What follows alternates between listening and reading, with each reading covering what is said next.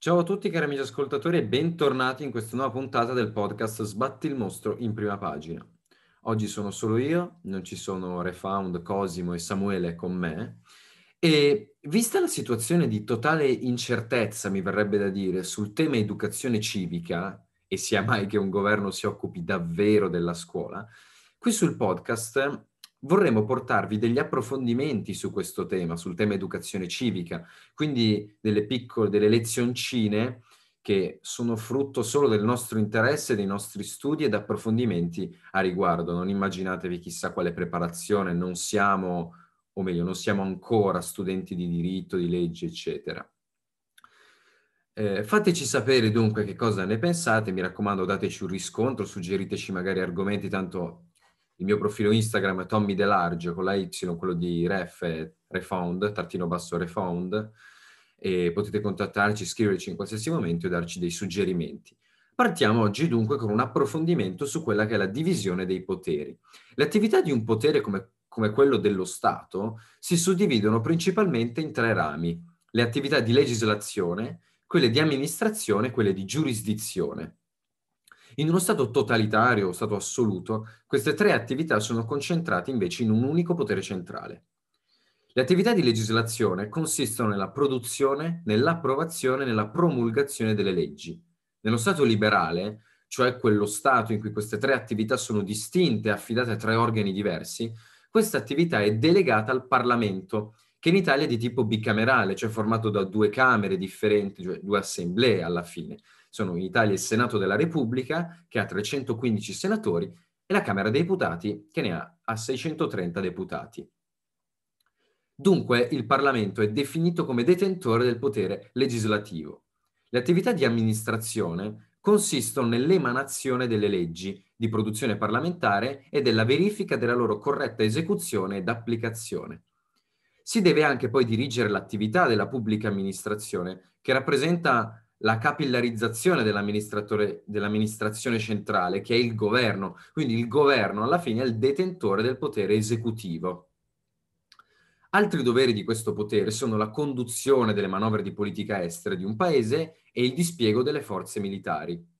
Vari governi nel mondo hanno su concessione costituzionale eh, e ovviamente con approvazione parlamentare il potere di ricorrere ad uno strumento particolare che è il cosiddetto decreto.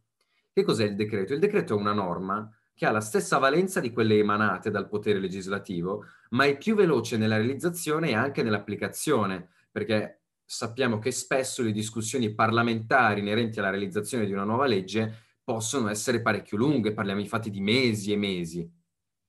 I decreti invece entrano in vigore subito dopo l'approvazione del governo, poi sono sottoposti alla ratifica del Parlamento. Questo strumento viene utilizzato, come si può intuire, nelle situazioni più critiche, nelle situazioni più allarmanti che richiedono un intervento immediato, per esempio questa situazione Covid o quando era crollato il ponte Morandi a Genova, insomma una situazione di grande, di, di pronto intervento, insomma. L'attività di giurisdizione, la terza e ultima attività, viene espressa invece dal potere giudiziario ed indica i vari organi che compongono la magistratura, che comprende i giudici e quelli che in Italia chiamiamo pubblici ministeri. Qui apro una piccola parentesi sul tema.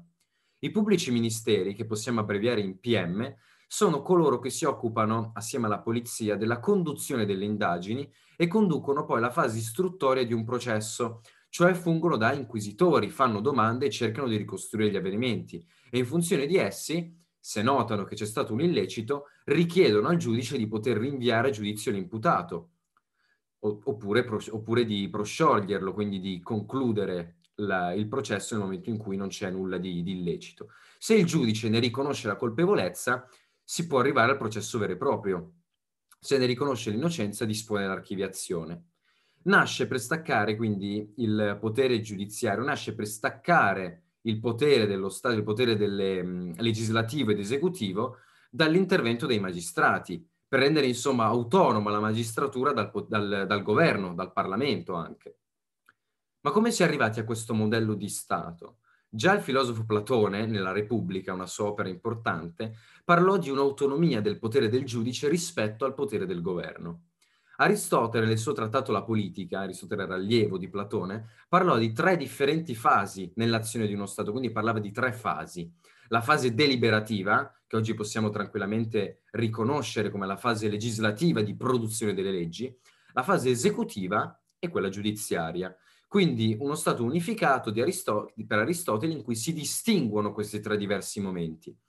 Vari secoli dopo, con il filosofo illuminista John Locke, arriviamo a una vera e propria teoria inerente alla divisione dei poteri.